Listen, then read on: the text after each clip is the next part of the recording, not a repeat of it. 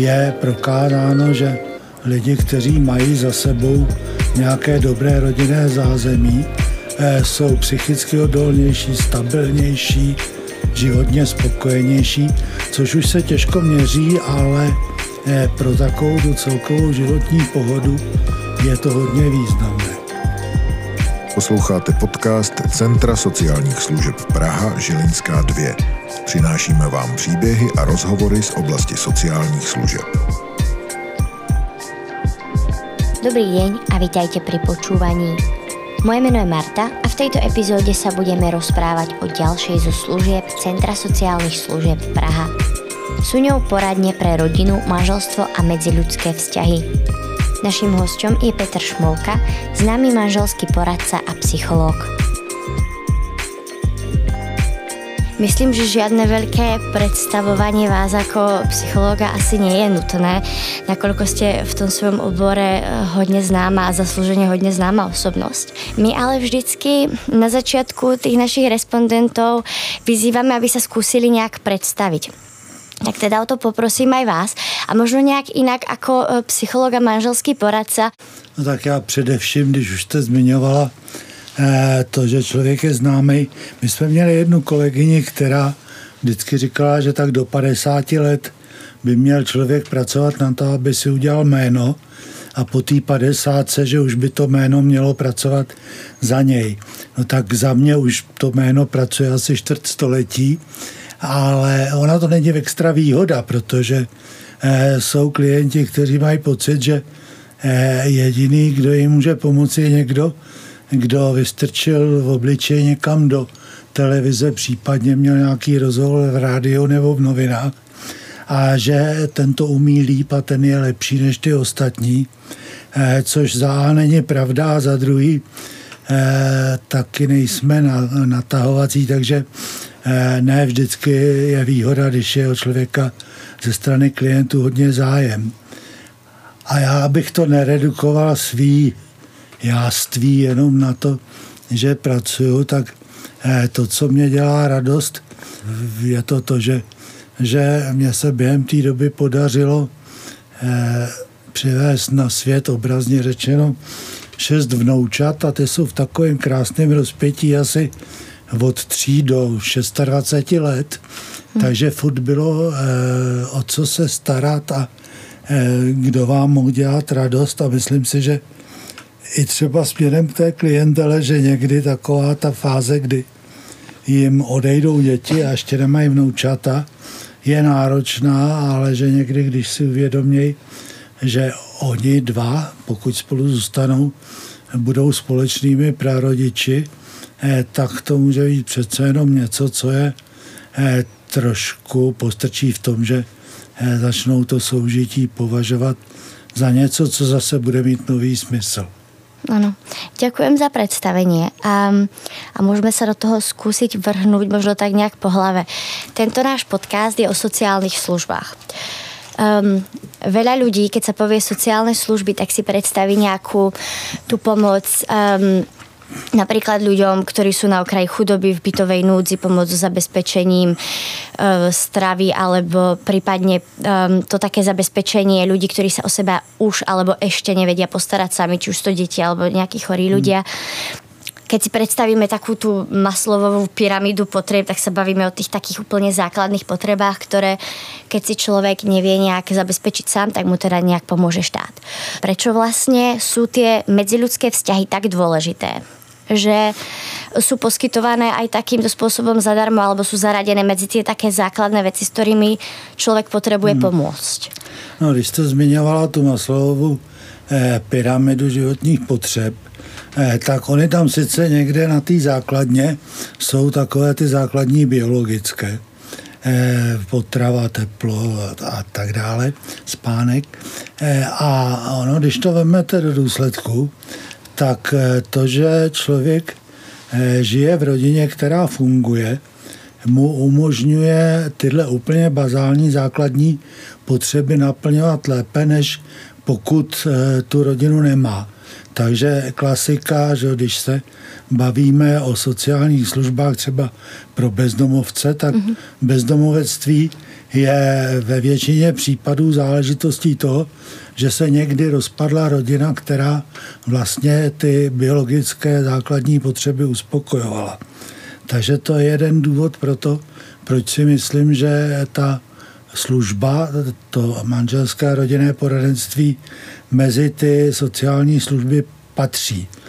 Další důvod je ten, že eh, když půjdeme o nějakou etáž, o nějaké patro výš v těch eh, základních lidských potřebách, tak tam bude někde potřeba bezpečí a citové odezvy, což zase je prokázáno, že lidi, kteří mají za sebou nějaké dobré rodinné zázemí, eh, jsou psychicky odolnější, stabilnější, životně spokojenější, což už se těžko měří, ale eh, pro takovou tu celkovou životní pohodu je to hodně významné. A teď, když eh, vezmete to, co je dlouhá, nebo bylo dlouhá léta, si sporné, jestli to má být služba, kterou bude stát garantovat jako tu, řekněme, základní sociální službu. Ona patří mezi odborné sociální poradenství, mm. ale je mezi těmi eh, službami, které ten stát eh, garantuje tím, že je eh, platí z veřejných prostředků, tak po revoluci v tom roce 89-90 byla velká tendence ty poradny pokud možno zprivatizovat, aby si ty klienti za to platili, protože je pravda, že ne všichni klienti poraden jsou sociálně slabší. Mm. I když to gro těch klientů rozhodně nepatří mezi horních 10 tisíc, ale e, jsou tam i lidi, kteří by si to třeba zaplatit dokázali. Ale má to několik háčků. První věc je ta, že e, ne všichni by to mohli platit. Druhá je ta, že Eh, když vezmete situaci v rodině, tak eh, v mnoha rodinách to vypadá tak, že jeden z těch partnerů je eh, ekonomicky silnější. Jo, víc vydělává, e, něco zrestituoval, zdědil a tak. E, tudíž on by potom mohl rozhodovat o tom, jestli si tu službu koupí nebo nekoupí. E, což už vytváří další nerovnováhu v tom vztahu. A to poslední, co si myslím, že hraje roli, je to, že z pravidla eh, iniciuje eh, kontakt s poradnou ten, eh, kdo je v tom vztahu nějak ohroženější, oslabenější, častěji podváděný než podvádějící, častěji oběť domácího násilí než násilník, nebo častěji ten, eh, kdo třeba eh, nedostává prostředky na živobytí od partnera, než ten, který bude toho svého partnera ekonomicky dusit. A teď ještě by byl eh, penalizován ten sociálně slabší tím, že by si tu službu musel koupit. Takže proto bezplatnost a myslím si, že má něco do sebe, protože můžeme srovnávat třeba s kolegy, kteří mají privátní praxe a věnují se rodinnému poradenství eh, na komerční bázi, tak eh, výhoda toho bezplatného poradenství spočívá v tom, že ten psycholog se nestává vazalem některého z těch klientů, protože v mnoha případech jde třeba je o to, že se Eh, řeší otázky eh, vztahů s dětma, mm-hmm. nebo jak vůbec to má vypadat, pokud se manželství rozpadne z hlediska péče o děti. A teď ta poradna může do jisté míry sloužit jako zázemí, které pomáhá zprostředkovávat nějaké dohody o tom, jak to s těmi dětmi bude. Eh, a ve chvíli, kdy jeden z těch partnerů by si nás takzvaně platil a druhý se vezl, eh, tak ten druhý bude mít pocit, že protože on si to neplatí, mm-hmm. tak ten platící je zvýhodněný. Což eh, je pocit, který nemusí být podložený, ale přece jenom pro tu práci s těmi klienty výhodný není. Takže já se pamatuju, když jsme poprvé po revoluci jednali s tehdejším ministrem práce a sociálních věcí, pod kterou ty poradny spadaly, eh, o tom, jestli teda můžeme zůstat bezplatní, nebo jestli bychom měli klientech požadovat eh, placení těch služeb, tak eh, on nám tak bodře říkal, helejte, ti psychologové, co dělají rodinné poradenství všude ve světě, patří mezi bohatý a mají ty vily u jezer a tak. A vy, když zůstanete u státu, placený tedy z veřejných prostředků, tak budete chudí. Což byla trošku prorocká slova, ale tehdy jsme mu oponovali, že máme málo jezer na to, aby každý z nás mohl mít eh, tu haciendu někde u nějakého z nich. A tudíž tehdy ta vláda, tehdejší, souhlasila s tím, že ty poradny zůstanou v tom režimu bezplatném a zatím se to těch už než 30 let podařilo takhle udržet. Občas Aha. jsou tendence o tom pochybovat, ale pokud už potom někdo nahlídne, co ta služba vlastně znamená, tak mu nepřijde, že by to bylo něco až tak eh, nobl, co by lidé neměli dostat. Já pamatuju, když jeden z našich kolegů eh, se stal taky ministrem práce a sociálních věcí, tak eh, ten pak chodil a říkal, že v tehdejší době všechny poradny v Česku stály stát za rok asi 160 milionů, což říkal, že v tom rozpočtu je eh, x té místo za desetinou čárkou a že vůbec nemá smysl o tom uvažovat. Vy teda máte nejakú skúsenosť aj so súkromnou poradňou a preto by ma zaujímalo, či sú tie problémy kvôli ktorým ľudia chodia iné, alebo je tam naozaj len rozdiel v tom, že si to obidve alebo jedna strana nemôžu dovoliť, tak teda volia e, takúto službu, mm. ktorá je bezplatná. Alebo je tam aj nejaký rozdiel, že napríklad prídu s vážnejšími vecami, alebo keď to zájde už nejak ďalej, tak majú pocit, že keď si vlastne priplatia za tú súkromnú mm. službu, tak e, to nejak lepšie vyrieši tie ich problémy, alebo tam tento rozdiel vôbec nie je. Máte pravdu, že mám skúsenosť i z té druhé strany, z privátní praxi. Srovnávat můžu v tom, že jediný podstatnější rozdíl mezi tou privátní a tou, řekněme, eh, zadarmo chodící klientelou spočívá v tom, že v té privátní praxi je procentuálně o něco víc mužů, kteří iniciují kontakt. Protože z pravidla pořád ještě u nás přetrvává taková ta vize, že eh, muž je eh, ekonomicky silnější, neboť nebejvá na mateřský a podobně, eh, že by ta motivace stoupala na základě toho, že si to ti klienti platí, o tom bych už opravdu hodně pochyboval, protože když vezmete to, že ti lidi, kteří vyhledají tu službu i zadarmo, takže jsou na tom opravdu psychicky, eh, takže hledají pomoc, která jim uleví, tak tam ta motivace jako zbavit se bolesti je dost silná, takže eh, je vede ke snaze tu situaci zlepšit, i když je to zdarma. Žilinská 2. Hosťom dnešnej epizódy je manželský poradca a psycholog Petr Šmolka.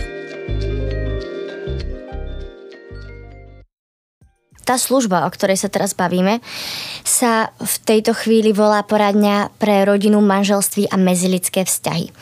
Ak teda mám správnu informáciu, tak to tak nebolo vždy. Je to teda, zmenilo sa to dávno predtým, než som ja nejak nastúpila.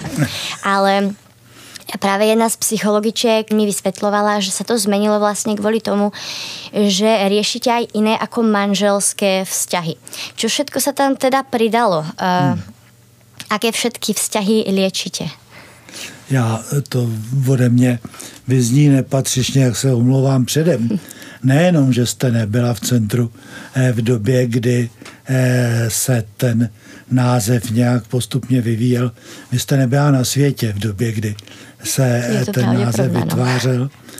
A ta pražská poradna vznikla v roce 1967. Tehdy se jmenovala stálá manželská poradna. S tím, že tam to stálá bylo dáno proto, že některé organizace jako Svaz žen a tak měly ad hoc poradny třeba, eh, které fungovaly chvíli a pak zase zanikly. Takže tady ten termín stála měl naznačovat, že ta poradna bude fungovat déle. Pak se eh, z toho vytratil ten název stála a byla to manželská poradna.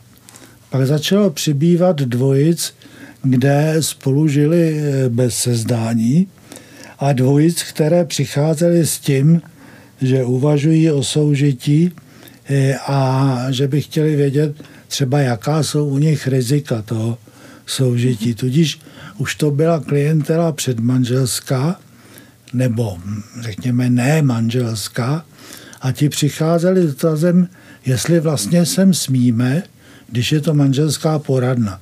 Takže pak hmm. byl název manželská a předmanželská poradna, jenomže pak zase začali chodit klienti, a oni chodili vždycky, ale teď byli trošku eh, zmatený z toho, že třeba chtěli přijít kvůli problémům eh, mezi tchány a zeti a eh, snachami, nebo vůbec teda mezi generačními eh, problémy, trápení a jestli k nám můžou přijít. No takže eh, tím se tam dostalo to, že to je poradna pro rodinu. No a potom ještě eh, se občas také objevují klienti, nebo objevovali a objevují klienti, kteří mají problém v jiných typech mezilidských vztahů. Mm-hmm. Nejsou na tom tak, že by potřebovali psychiatrickou pomoc, ale mají potíže s kolegy, zaměstnání, nebo se rozkmotří e, s nejlepší kamarádkou, nebo mají trable v domě, kde bydlejí se sousedy a hledají nějakou instituci nebo nějaké, e, řekněme, služby, které jim pomohou e, takový e, problém pořešit. A proto je tam teda to, to mezilidské vztahy.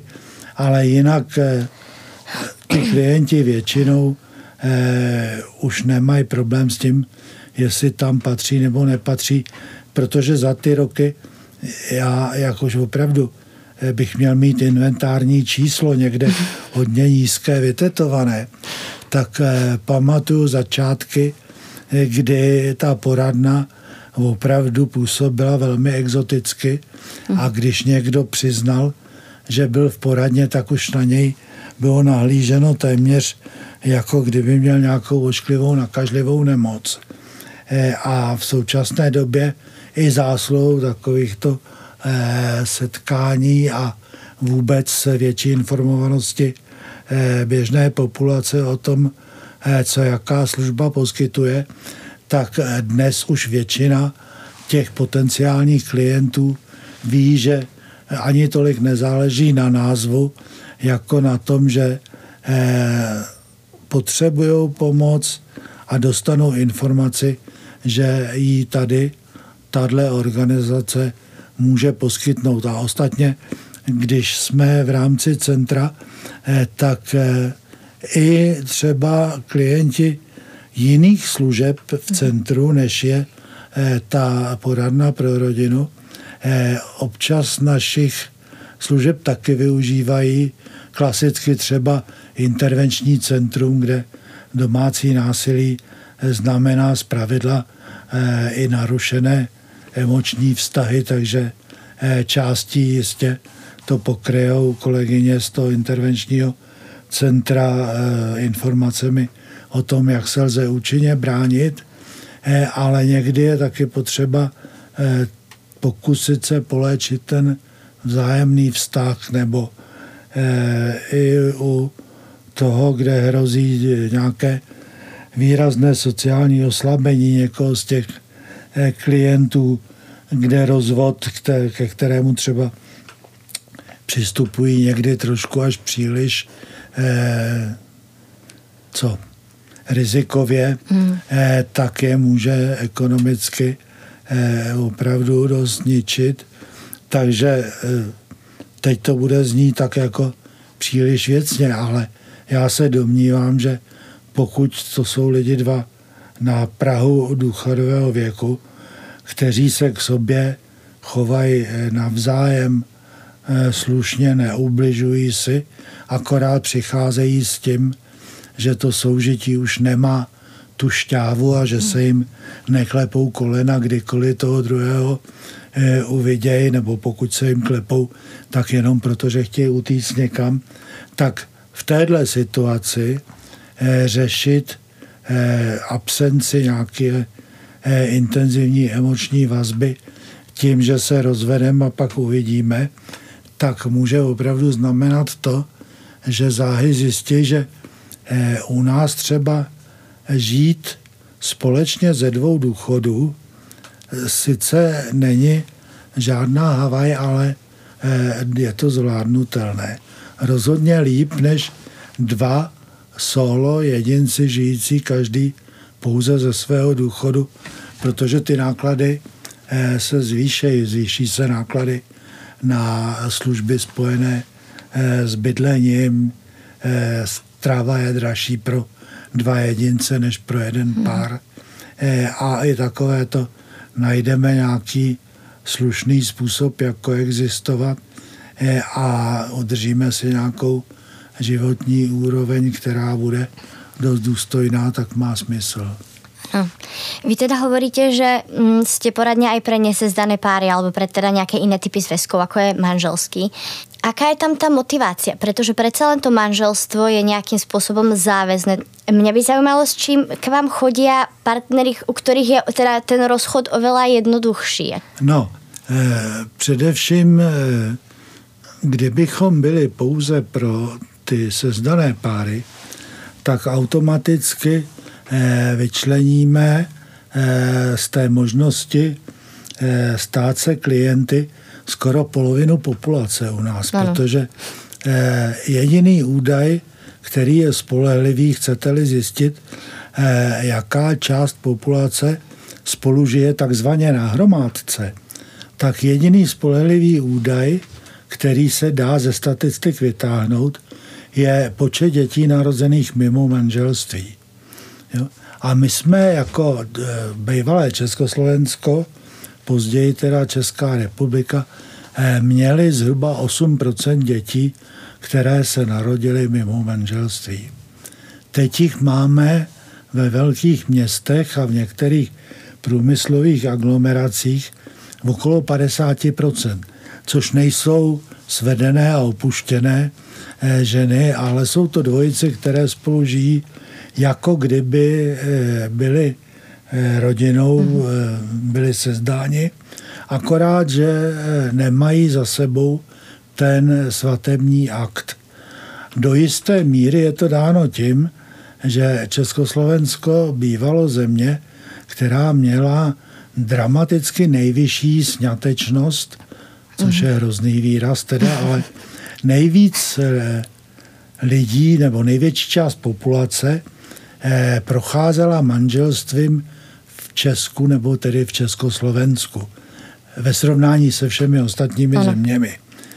Protože tak byla postavená daňová eh, politika, bytová a tak, bylo výhodné se oženit nebo provdat.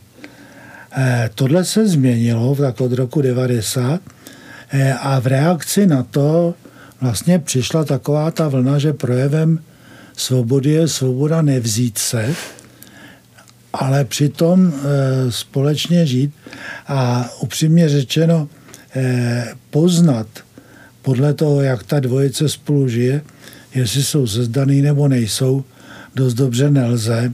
Jediný, kde to může hrát roli, je to, když jeden by dával výrazně přednost tomu být spolu sezdáni a druhý by se osypával jenom při té myšlence, že by mělo ke sňatku dojít, tak tam ten problém vzniká. Ale jinak rozdíl mezi sezdanou a nesezdanou dvojicí z hlediska rozchodu spočívá pouze v tom, že manželé musí překonat něco, čemu se říká rozvodová bariéra, pokud se chtějí rozejít. A ta rozvodová bariéra, to jsou všechny překážky, kterými člověk musí projít a které musí překonat, pokud chce to manželství ukončit. A je věcí politiky, rodinné politiky daného státu, jak vysokou tu bariéru nastaví. Mm-hmm. Jo, protože může být eh, bariéra v některé země, eh, kde je strašně těžké se rozvést, kde mají tu rozvodovou bariéru opravdu nastavenou velice vysoko. Dokonce jsou země, eh, kde rozvod je opravdu zcela výjimečná záležitost. A když je ta rozvodová bariéra hodně vysoká, tak to povede k tomu, že se ty lidi radši nebudou brát. Eh, když je hodně nízká, tak jako kdyby nebyla.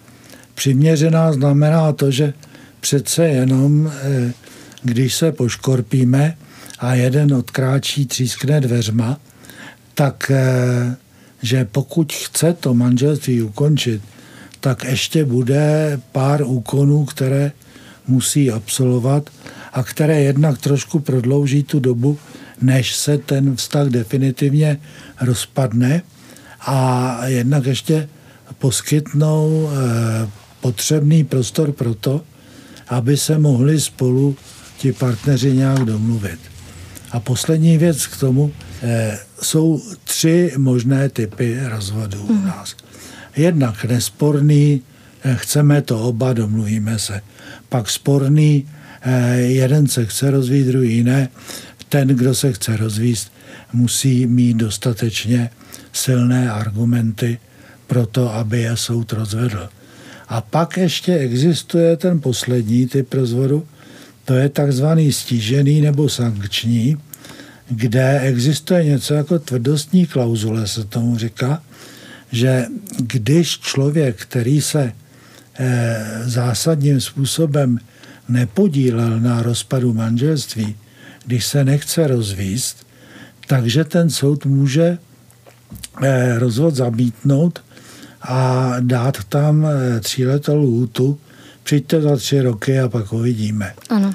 A když se tohle dostalo do povědomí, že přijde doba, kdy třeba opravdu ty soudy eh, budou takhle eh, stěžovat ty eh, rozvody, tak najednou prudce eh, přibylo dvojic, které se eh, odmítali brát protože eh, měli pocit, že jakmile se vemou a kdyby to nevyšlo, tak pak, že bude někdo uměle držet pohromadě, přičemž tenhle ten sankční rozvod byl míněný pouze pro případy, že eh, jsou spolu ti manžele 50 let, paní byla 30 let doma s dětma, starala se o ně a o manžela.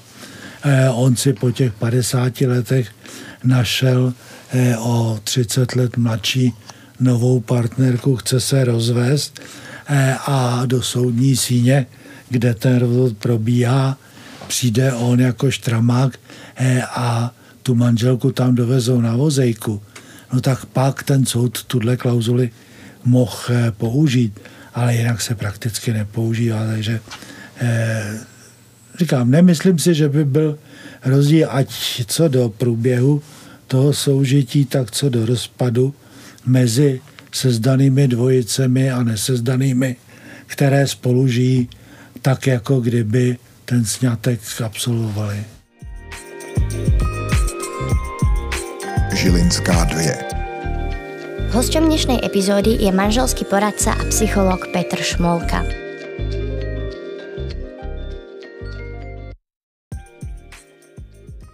Vy ste toho hodně povedal aj napísal o súžití muža a ženy, o tých ich nejakých rozdieloch a tom, ako by mali správne komunikovať, aby fungoval ten ich vzťah. A mňa by zaujímalo, ak je um, hodně problémů založených právě na těchto rozdílech mezi mužem a ženou. Ako to majú potom homosexuálne páry? Zrazu tam tieto problémy nie sú, že nejak inak komunikujú alebo inak vnímajú veci?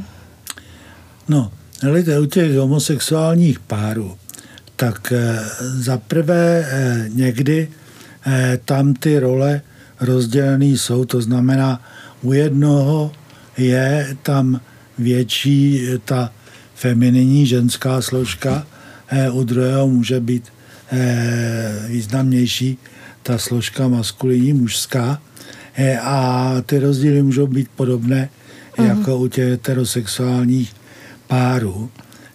Ty homosexuální páry nebo lesbické dvojice mají ještě jednu zátěž navíc a to je to, že přece jenom my jsme velice liberální země, pokud jde o homosexualitu, sňatky homosexuálů a tak dále. Eh, pokud jde jenom o to odpovídat na otázky, jestli si myslíme, eh, že to je v pořádku. Ve chvíli, kdy se to přihodí někomu z našich blízkých, anebo sami zjistíme, že jsme takto orientováni, tak najednou se stává ten homosexuální par eh, terčem většího zájmu než ty heterosexuální páry a ne vždy ten zájem je Eh, příjemný. Tudíž eh, oni musí překonávat ještě tyhle ty eh, bariéry. Teď je tam samozřejmě otázka toho eventuálního rodičovství, protože ta dvojice homosexuální nebo lesbická může mít zcela zdravý vztah k dětem až na to, že mají větší potíže k těm dětem přirozenou cestou přijít, eh, ale eh, pokud jste chtěla naznačit, že eh, za část problémů mezi partnery může to, že pořád je ještě zvykem uzavírat sňatky nebo žít v páru s partnerem opačného pohlaví, tak to máte pravdu, protože muži a ženy jsou kapku jiní a že to někdy dělá potíže navzájem sladit. No, klasika, když eh, se třeba ví, že pro muže je v manželství nebo vůbec ve vztahu eh, nejsilnějším afrodiziakem ne krása té milenky nebo nové partnerky, eh, ale obdiv. Jo? Že většina mužů práhne potom, aby byli obdivováni tak pak, když u té dvojice ten obdiv chybí a ten pán si ho hledá někde jinde, tak důkazem nepříliš eh, dobrého porozumění ze strany té legální partnerky je to, že když se dozví, že by třeba občas mohla tomu manželovi říct něco příjemného za něco, pochválit nebo dát najevo, eh, že na něm něco obdivuje, tak když potom ona řekne, ale já bych ho tak strašně ráda obdivovala, jenom kdyby bylo za co, tak eh, to je prostě nepochopení toho mezipohlavního rozdílu eh, a ona by se měla spíš snažit ho přistihnout při něčem, za je možný ho pochválit. Stejně tak v obráceně, když pro ženu je podstatné to, aby eh, muž respektoval eh, její náladu, její eh, pocity toho, jestli je, není spokojená a šťastná. A jemu to nedochází a má pocit, že ona se nemá proč trápit nebo že nemá právo se z něčeho radovat a dává jí to ostentativně najevo, tak zase se pak těžko může divit, když se objeví někdo jiný, eh, kdo s ní bude víc rezonovat, bude víc v souladu a bude jí dávat najevo, že jo, tohle je pochopitelný, že tě trápí, anebo eh, je fajn, že se z tohohle dokážeš radovat.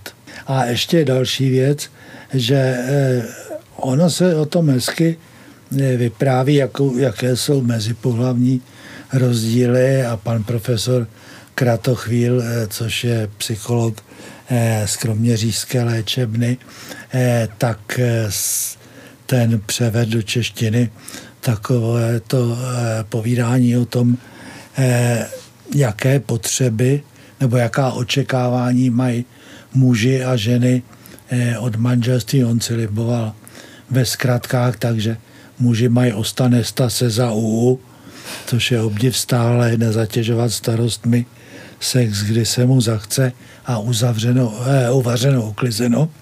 A ženy, že mají popodu po vypovice, což je posedět, popovídat, duševní porozumění, vyjadřovat lásku celým životem a vycítit, co žena potřebuje. Tak to vypadá, pokud jde o mezipohlavní rozdíly. Ale u konkrétní dvojice eh, to může být úplně jinak, protože každý byl nějak vychován, vyrost v nějakém prostředí. Není pravdou to, že eh, každá žena musí, musí chtít eh, posedět, popovídat. Jsou takové, které to mohou považovat za ztrátu času. Jsou muži, Eh, kteří u třeba to uvařeno, uklizeno, eh, považují za něco eh, zásadního a jsou jiní, kterým je to úplně šumafuk, takže podstatnější než ty mezipohlavní rozdíly jsou potom opravdu konkrétní charakteristiky té dvojice. A to je vlastně naše klika, protože kdyby všechno záleželo pouze na příslušnosti k jednotlivým pohlavím, no tak pak by stačilo sepsat několik knížek, které budou ty rozdíly popisovat a budou dávat návody, jak ty rozdíly překlenout a jak se eventuálně konfliktům vyhnout a e, dát to jako povinnou četbu a všichni budou šťastní a my se budeme muset živit něčím jiným. Na to som sa vás práve chcela spýtať, na nejaké to univerzálne riešenie, pretože zdá sa, že ako e, nejaké partnerské problémy alebo aj problémy v celkovo vzťahoch v rodine a podobne sa menia, či už vplyvom technológií, vplyvom politiky, neviem čoho všetkého, že sú možno iné vzťahy, ako boli predtým. A vy, ako sám hovoríte, ste v podstate takým pamätníkom a pracujete v tomto odvetví hrozne dlhú dobu. A zdá sa teda, že celý čas máte riešenia na tieto meniace sa problémy. A tam sa tak nejak nabízí, že či máte v rukáve nejaké univerzálne riešenie, ktoré tie problémy riešilo na začiatku vašeho pôsobenia a rieši ich dnes, alebo musíte ustavične vymýšľať nové riešenia na nové problémy?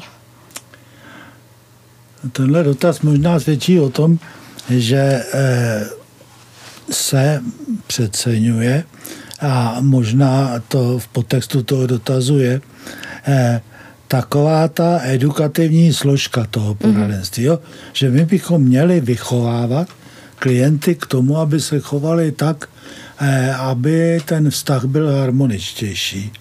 Eh, a přitom eh, to, co my jim poskytujeme, je jednak prostor pro to, aby se mohli se svým trápením svěřit jednak eh, to, eh, že mohou jeden druhému víc porozumět ve chvíli, kdy nějak interpretujeme to, co, s čím oni přicházejí. A že se v průběhu času ty problémy mění, to je samozřejmě, ale to, co se nemění, bych řekl, je to, že je určité procento lidí, s nimiž se žít nedá. Tudíž pokud zjistíme u, těch, u té dvojice, že jeden z nich patří mezi ty, kteří rozbijou jakékoliv manželství, dřív nebo později, a že snaha zachovat ho by byla jenom trápením pro všechny, eh, tak pak třeba může být i užitečné, pokud dostanou informace, lejte radši to zabalte. A někdy jsou docela překvapený, když eh, sami třeba ještě si netroufli eh, hovořit na téma, eh, že by možná bylo lepší to skončit, když to řekne někdo za ně. Eh, a když to řekne v pravou chvíli a pomůže jim eh, k tomu, aby se rozešli slušněji, než by se rozcházeli za čas, tak i to je velmi užitečná pomoc, protože pokud mají děti, tak to umožňuje zůstat oběma, zůstat v té rodičovské pozici s tím, že navzájem se neschazují, navzájem nesoupeří o přízeň těch dětí a tudíž ta rozvodová terapie nebo rozvodové vedení může opravdu zabránit tomu, aby se dělo to, co se u řady dvojic děje, e, že se rozvádějí už osmý rok a z toho se sedm let soudějí o styk s dětma. Vravíte, že teda niektorí ľudia nie sú vhodní pre vzťah. Ja som si to uh, pozrela sa, že koľko je takých ľudí konkrétne a vy teda sám ste uviedli, že to je 15% ľudí, ktorí sa nejak neho, nehodia hmm. do manželstva, alebo teda neviem, či to je vzťahu celkovo. Hmm. Mňa by zaujímalo, či je toto číslo nejak finálne a nepohnutelné. To znamená, dajme tomu, že je niekto patologicky žiarlivý alebo niečo podobné. Pokiaľ o tom vie, a, a začne to nejak riešiť. Je tam nejaká šanca, že ak by som bola napríklad ja zrovna z tých 15% ľudí a ak o tom viem, viem s tým niečo spraviť, alebo dá sa, je tam nějaká nádej to změnit? Hlejte, eh, když vy jste zmínila žárlivce, že? což samozřejmě je eh, jedna z těch kategorií eh, partnerů pro manželství velmi problematických. Stejně tak všechny závislosti jo, alkohol, mm. drogy, eh, chorobné hráčství a tak dále. Jo, to jsou všechno patologické jevy, které, když ten klient připustí, že je to jeho problém eh, a chce to řešit, chce se léčit, tak eh, ano, poléčený alkoholik eh, může se stát partnerem, který je pro manželství a pro rodinný život přijatelný. Eh, stejně tak sem patří třeba eh, chorobní agresoři. Mm-hmm. Ale je možný, aby se ten klient naučil své agrese zvládat třeba prostřednictvím nějakých relaxačních technik a takže on potom ty své agrese sice pociťuje, ale neprojevuje a zase může z něj stát z toho řekněme, nevhodného, pro soužití nevhodného partnera se může stát partnerem přijatelným. Hmm. Ale podmínkou je to, což je vlastně největší práce, že ten klient, který má charakteristiky obtížné, přijme, že to je v něm, protože hmm. mnozí z nich mají zvláštní talent na to eh, vidět vinu Především na té druhé straně. Kdybys mě neprovokovala, nebudu žárlit. Ano. A provokace je jenom to, že žije. Člověk má tendenciu nějak porovnávat ty svoje vzťahy so všetkými ostatnými. My ale ako bežní ľudia nevidíme do tých ostatných vzťahov. Vy áno. E, vypočujete si teda neskutočné množstvo problémov od klientov a mňa by zaujímalo, či sa aj vám stáva, že si občas poviete, keď počúvate tie problémy klientov, že no tak ako máme to, máme to lepšie, alebo naopak si práve poviete, že ten problém klienta je úplně nič proti tomu, čo, ja neviem, ste riešili vy včera, alebo Helejte, eh, za prvé eh, i manželští poradci eh, patří mezi běžné obratlovce, takže eh, máme eh, ty též problémy, jako mají naši klienti. Eh, výhodou to, té profese ani není tolik to, že eh, můžeme srovnávat a do problémů těch druhých vidíme, ale spíš to, eh, že občas vidíme to, že dvojice, která má možná ještě mnohem eh, zásadnější trable, než v danou chvíli prožíváme my, že se přes ně dokázala přenést a dokázala je vyřešit. A jednu perličku nakonec on mi to neboštík Plzák snad promine, eh, ale o něm bylo známo, že opravdu se orientuje ve vztazích dobře. Někomu jeho přístup seděl víc, někomu míň, ale v každém případě on byl ten, který u nás založil odvětví zvané matrimoniopatologie, tedy nauku o chorobách manželství.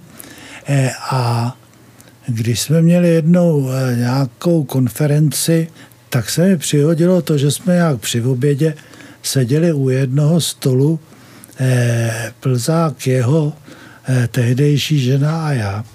A ta jeho tehdejší žena ho tak jako u toho jídla trošku komandovala. A on to tak, ta začalo to tím, že se podíval na jídelní lístek, koukal eh, smažený řízek. Tak říká, Emo, eh, mám rád smažený řízek, máš Mirku, tak si dal teda Mirek smažený řízek. A pak, když ho takhle peskovala a potřebovala si odskočit, tak jakmile ona odešla, tak se ke mně tak naklonil a říká, víte, pane kolego, kdyby myšlenka zabíjela, já už bych byl tolikrát vdovec, a pak manželka přišla a on zase švitořil. Jo, jako e, asi bychom se měli naučit opravdu určité velkorysosti a k tomu nám někdy ti klienti pomáhají. Dobre, ja veľmi pekne ďakujem za všetky vaše odpovede a ak je ešte niečo, čo chcete dodať, tak kľudne teda môžete. Já poděkuji za pozvání a myslím si, že to bylo eh, dostatečně vyčerpávající. eh, především pro posluchače. Takže to, co můžu popřát, je, aby, eh, aby byli zdraví a aby se pokud možno neválčilo. Stačí ty války, které máme doma. Ano, tak děkujem. Taky.